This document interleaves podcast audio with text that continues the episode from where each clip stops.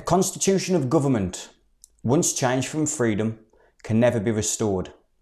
Liberty, once lost, is lost forever. John Adams.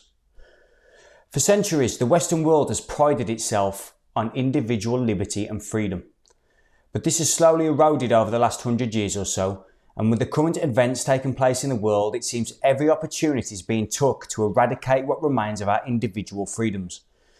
If I had said to you 12 months ago that you could not walk in fresh air with a friend and that you were only allowed out of your house for an hour per day for exercise, you would have said that couldn't happen.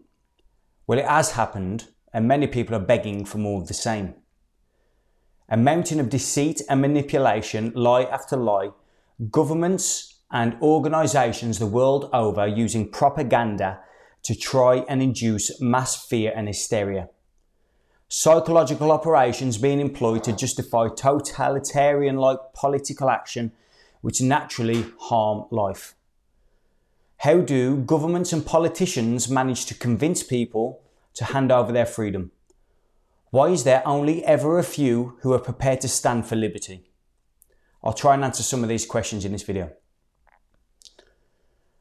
There are many forms of tyrants, but there are none so terrible as those stifling their own people in the name of freedom. E. A. Bucchianeri. Historically, there is no more effective method for hoodwinking the populace than telling the people how virtuous they are should they get behind specific ideas and policies that a government may uh, put in front of them. Regardless of whether these ideas have any real benefit, people want to be seen as good in the eyes of others. This usually originates from some sort of unconscious guilt. The need to impress others in the tribe is a value for most people, and governments play on this psychological weakness. Playing on the virtues of man to usher in nefarious ends is the lowest form of cowardice. And so it is for the idea of the greater good. Talking heads on television sets promoting excessive altruism, sacrificing individual liberty for the good of the collective. This all depends on context and the individual themselves. True, it could be seen as heroic in one context, yet it could be seen as abhorrent in another. But one thing must remain the individual's right to choose that sacrifice is their own, with no man having claim of authority over another. Johann Wolfgang von Goethe said, None are more hopelessly enslaved than those that think they are free. Why would someone defend something if they were unaware that it existed in the first place? People think that they are free. What they fail to recognize is that if anybody puts themselves above another, they're instinctively looking for power by nature of the ego. In the words of Lao Tzu, if you want to govern the people, you must place yourself below them. If you want to lead people, you must learn how to follow them. Can we say that about our politicians? Can we say that they honour this code of leadership right now? Or is the, the reverse of this the reality? Accepting this lack of freedom in society is the first step in taking it back. The longer we refuse to acknowledge the tiptoe towards authoritarianism, the more dangerous the world will become. Liberty is never lost in one go. It's very important to recognise that liberties won't be stripped in one fell swoop. David Hume, the 18th century Scottish philosopher, said it plainly. It's seldom that liberty of any kind is lost all at once. It'll be a gradual progression over a number of years, subtle policies that strip freedom slowly until the people don't have any foundation to resist. James Wilson, one of the signers of the Declaration of Independence, asked if man exists for the sake of the government or is government instituted for the sake of man.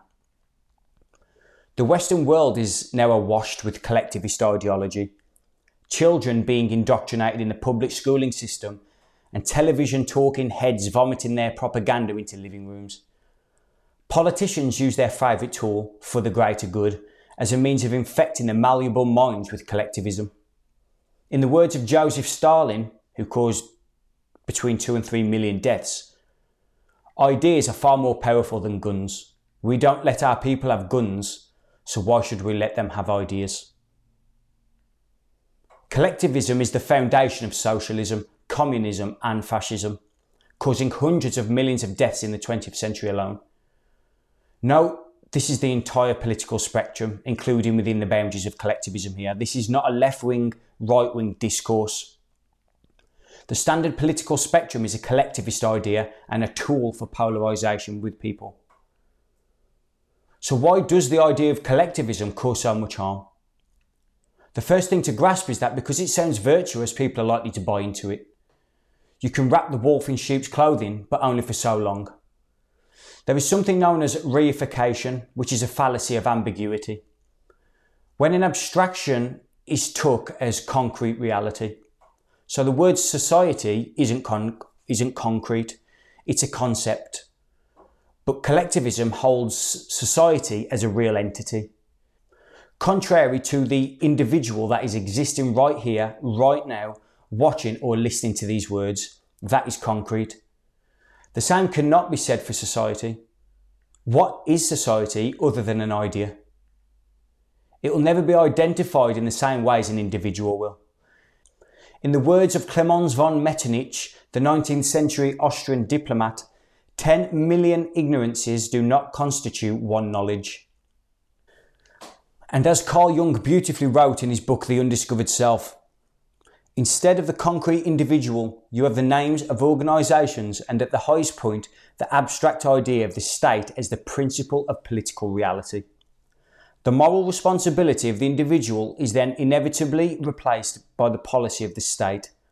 Instead of moral and mental differentiations of the individual, you have public welfare and the raising of the living standard. The goal and meaning of individual life, which is the only real life, no longer lie in the individual development but in the policy of the state.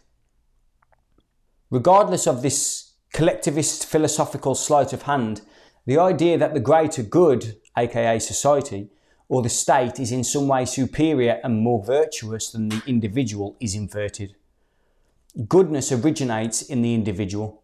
Innovation, creativity, and the generation of positive force resides within individuals.